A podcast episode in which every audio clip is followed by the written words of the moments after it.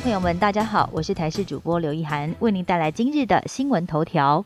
Omicron 变种病毒有好消息，也有坏消息。南非研究两剂 BNT 疫苗的防护力，在防 Omicron 感染的保护力只有百分之三十三，但防重症住院还是可以有百分之七十的保护力。台大感染科前医师林世璧表示，坏消息是 Omicron 在南非应该也是有重症。不过好消息是，虽然有重症，虽然中和抗体低，但是 BNT 疫苗还是可以有保护力。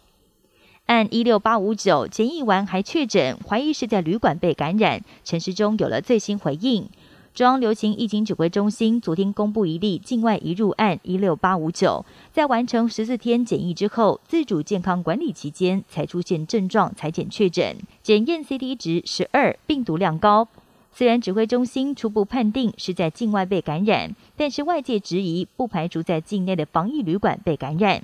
对此，指挥官陈时中在今天接受访问时表示，还要再研判。防疫旅馆员工在昨天都已经裁检。雷伊台风估计今天转为中台，恐怕大回转逼近台湾。今天水汽偏少，各地多云到晴，东半部地区还是会下局部短暂雨。今天高温普遍在二十六度到二十九度，中南部高温甚至可以来到三十度。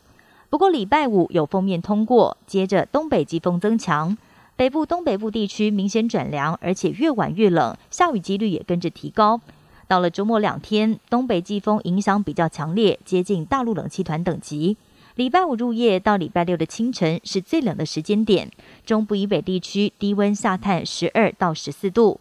另外，青台雷伊在目前看起来对台湾没有直接的影响，但要注意下个礼拜一、礼拜二所带来的水汽，让全台都会有降雨机会。整体环境偏湿，让三千五百公尺以上的高山也有机会下雪。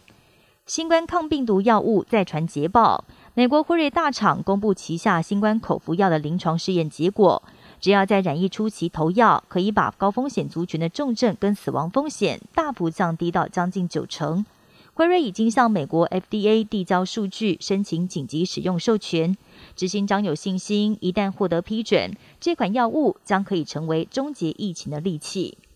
奥密克戎变种病毒来势汹汹，世界卫生组织周二警告，它的传播速度确实比以往任何病毒株都还要来得快，恐怕已经在全球大多数的国家跟地区出现了。